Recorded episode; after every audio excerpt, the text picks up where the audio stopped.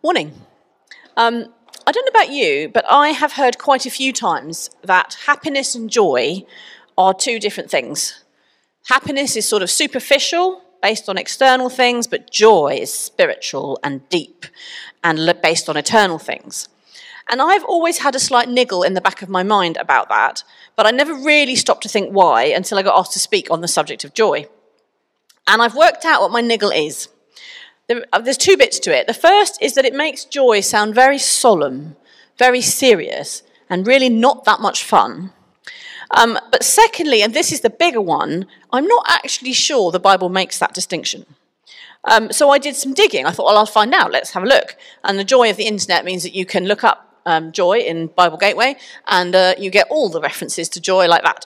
Um, and I also looked up the words that refer to happiness in the Bible um, and get, that get translated as happiness in, in our translations.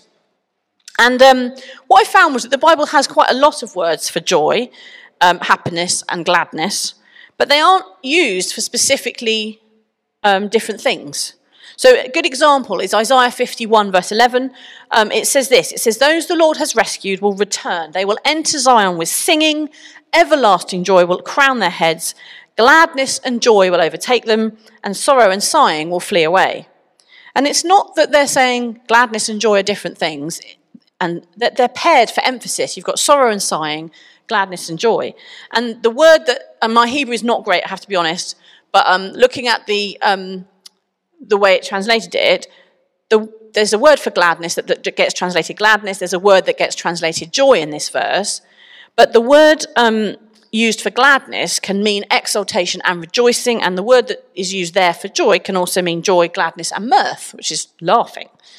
So I'm, I'm not sure that this is the distinction the Bible wants us to make. So the question is what do we need to understand about joy? Now, if we look at this list we made earlier, there are a few different things that bring us joy. I have to say, my favourite one in the last service was a good power shower. That was. Um, um, and the great thing, when having looked through this massive long list of things that, about joy and happiness, the Bible sees them as good too. So, roughly, roughly, there were kind of five categories of things the Bible talks about as bringing joy and happiness to people. And they are these. Um, they are uh, the pleasures of life. That includes family, food, uh, tractors, reading books, pillow, all of those things. They are um, some of these are maybe a bit dubious as to whether they quite fall into character, character this um, quality, whatever. Uh, work well done.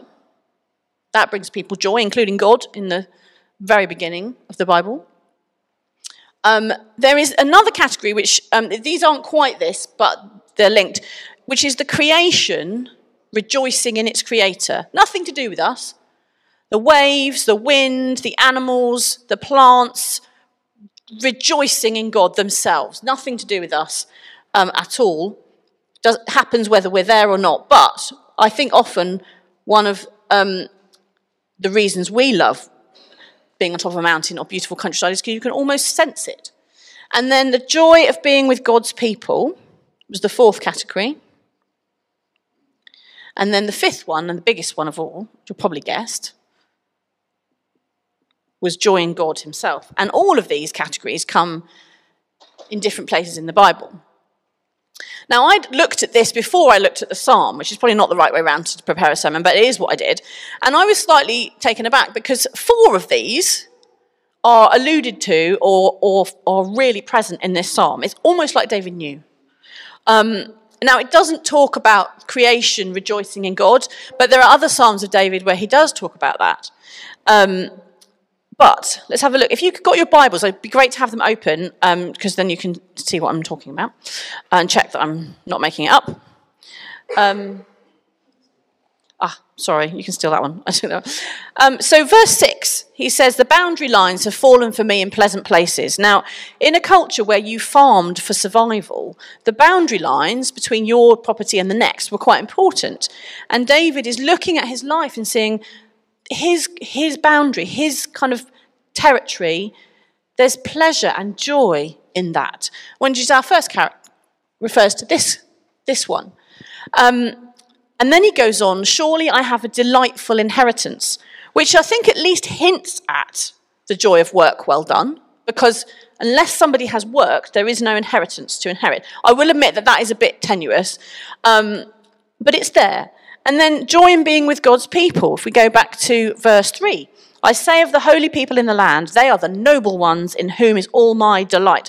Now, you might look around this morning, and most of us here are probably British, which means that we're probably a bit uncomfortable with going, You are a noble person in whom I delight, because that's just quite expressive. But there is a real joy in being with God's people, just worshipping together and singing together.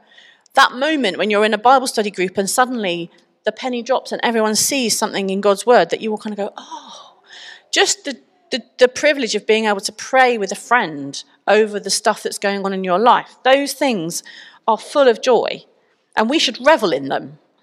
Um,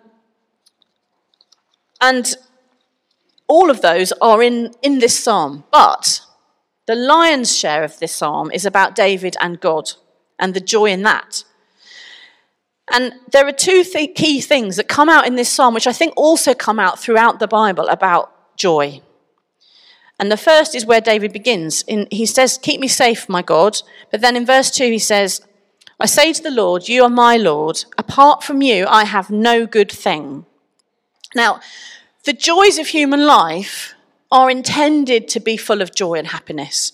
We're meant to enjoy them. There's, it's not that God's kind of saying, no, no, you shouldn't have, there's no pleasure in any of that.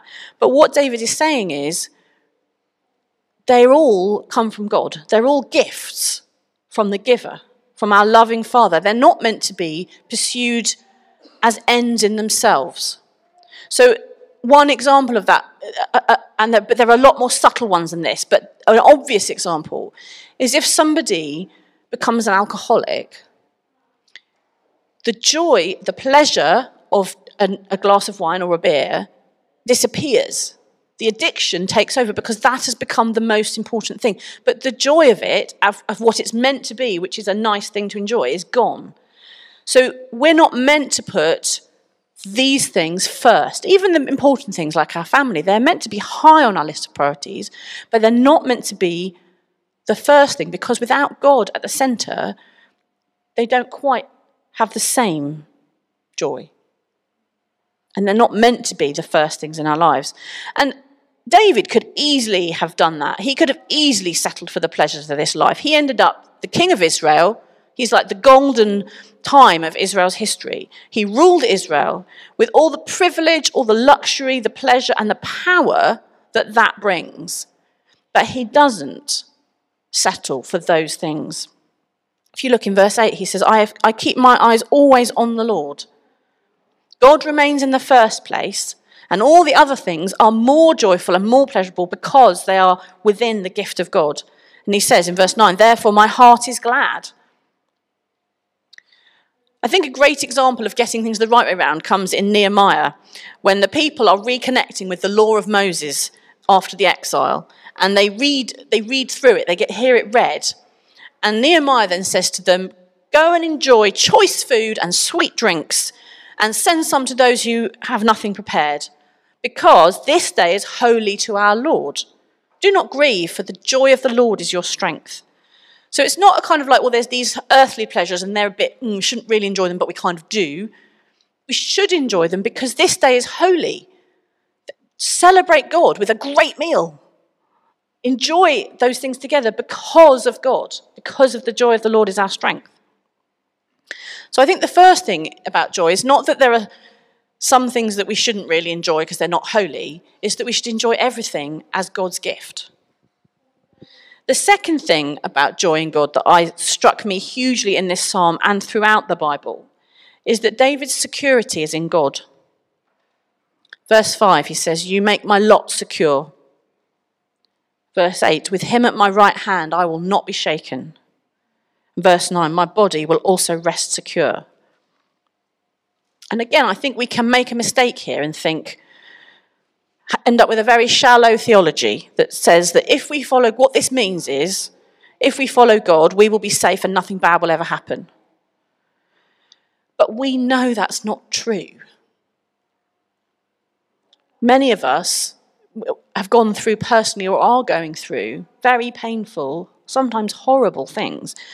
Our city has its huge challenges. Our country has its has some really difficult things, and uh, globally, our world is going through some really difficult things. It is not true to say that if we follow God, nothing bad will ever happen. That's not what David is saying. And it wasn't true of David either. He went through some incredibly difficult times, both early on in his life and late on. But what he's actually saying is, with God at my right hand, come what may, nothing in this life can take God from me. And he has me. And he says that when he dies, so we might read his body resting secure about going to sleep, but he's actually talking about the point when he's going to die. That his body is going to rest secure because of God. Even in death, he is secure. And I think the true distinction the Bible makes isn't whether we call it happiness or joy, or whether it's um, that those are different, but that the joys that are human, the things of this world that bring us joy, are contingent on stuff that we can't always control. You might have a really difficult time at work where it is not going well, it is stressful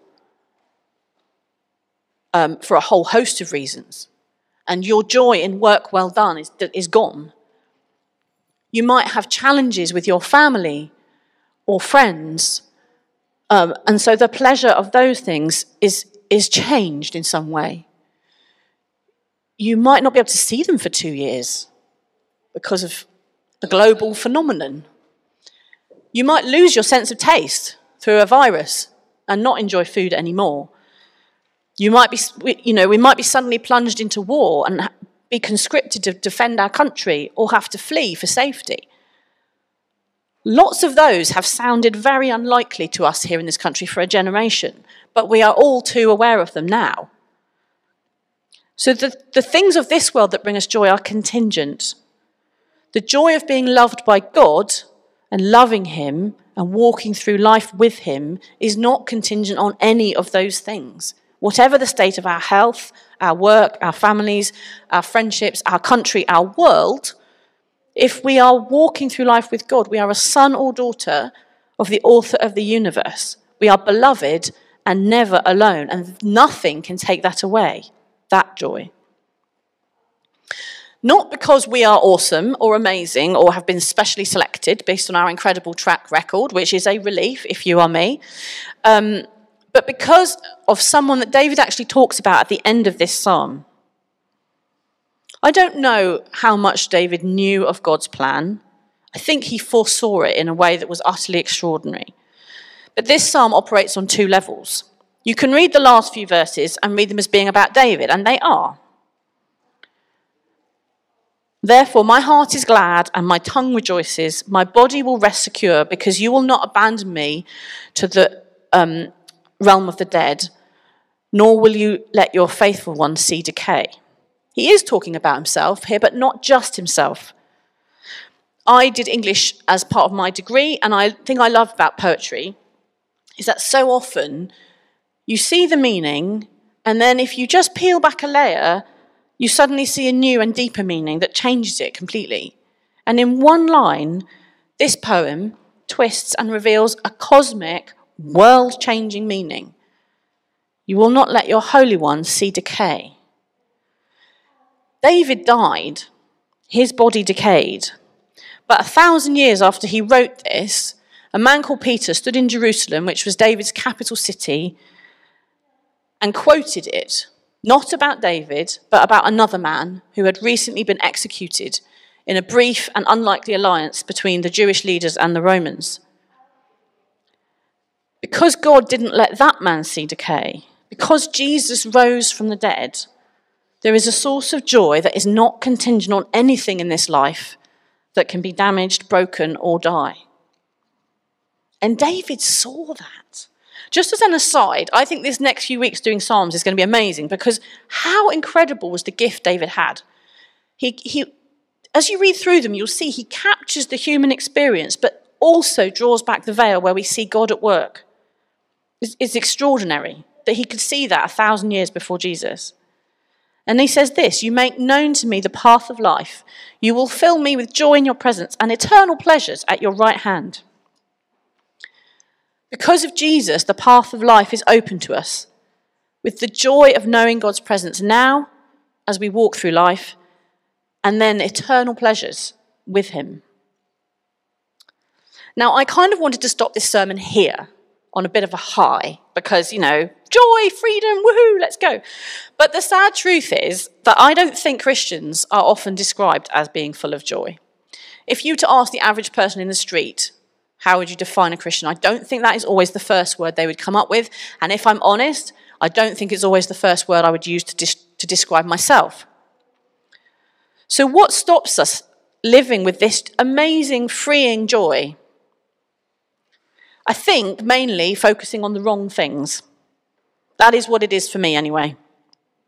Life is really busy, so we don't find time to spend with God. Instead, I focus on all the things I need to do, my worries, my stresses, or if I'm honest, just scrolling through my phone. I think probably most of us could find time to spend with God. Um, where David says, I keep my eyes always on the Lord. With him at my right hand, I will not be shaken we take our eyes off the Lord. We forget that He's at our right hand. And I wondered what that meant, so I looked that up. And um, it's a symbol of both kind of being really close with somebody, but also the person at your right hand is the person with the ultimate authority and power. So when it's saying God is at our right hand, it's kind of like we might say God's got your back, He's there. Because we take our eyes off that, we end up feeling wobbly unsure, and probably lacking in joy. Now, the last few weeks, we've just been looking at a series on the foundations of our faith, our life with God, how to walk through life with God. And we looked at prayer with the book that Tim's got for people. We looked at worship, the church, um, the Bible, and the Sabbath, which are all about stopping and being with God and his people. They're all about reminding ourselves who we truly are creatures made by God, but also sons and daughters, loved and rescued by Him. And they're about realigning ourselves with God's reality, His perspective. So if you are wondering where to start with reading the Bible, for example, you want to get stuck in a bit more, and now you're thinking, oh, okay, now I have to think about being joyful. How do I do that? Um, I don't think it should, it's not meant to become a thing we do with gritted teeth, going, I'm happy, really, because that will just scare people. Um, um, but this is a suggestion. So do what I did look up joy in an online Bible and take one verse every day for the next however many weeks. Just read it and think about it and dwell on it. Focus on what it's talking about and letting joy seep into your soul. It's kind of a two for the price of one if you think about it, because you're doing reading the Bible and thinking about joy all in one go. So, you know, that's a win, I think. Um, because I think there is, like oh, so often with God, there is a paradox. You can't force joy but we can also close our eyes to it. Uh, so I live in the bottom of the Monkton Valley, and I quite often walk up through. There's a field that you can walk through, um, and it's kind of like being in this own little world. It's sort of like a secret garden. It's amazing, and sometimes you'll see a deer, and the, it changes all through the seasons, and I love it. Um, but I can very easily, if I'm not careful, walk through it, going, "Oh, I've got this to do, and I've got this to do, and this to do," and I'm not even opening my eyes to the opportunities for joy that are right in front of me. But I think the big thing about joy is that it, it, like the pleasures of this life, even like work well done, even like being with other people who follow God, it's not meant to be the thing we are focusing on. We're not meant to go out there and go, I'm going to catch joy. Actually, it's about looking at who is in the center of all of this and realizing that this truth. So I am an insignificant little nobody in a small town on a tiny planet in the midst of a vast universe really, in that context, I'm nothing.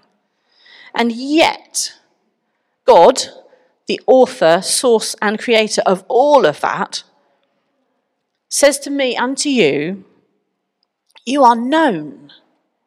In the midst of the more than 7 billion people roaming around, I see you.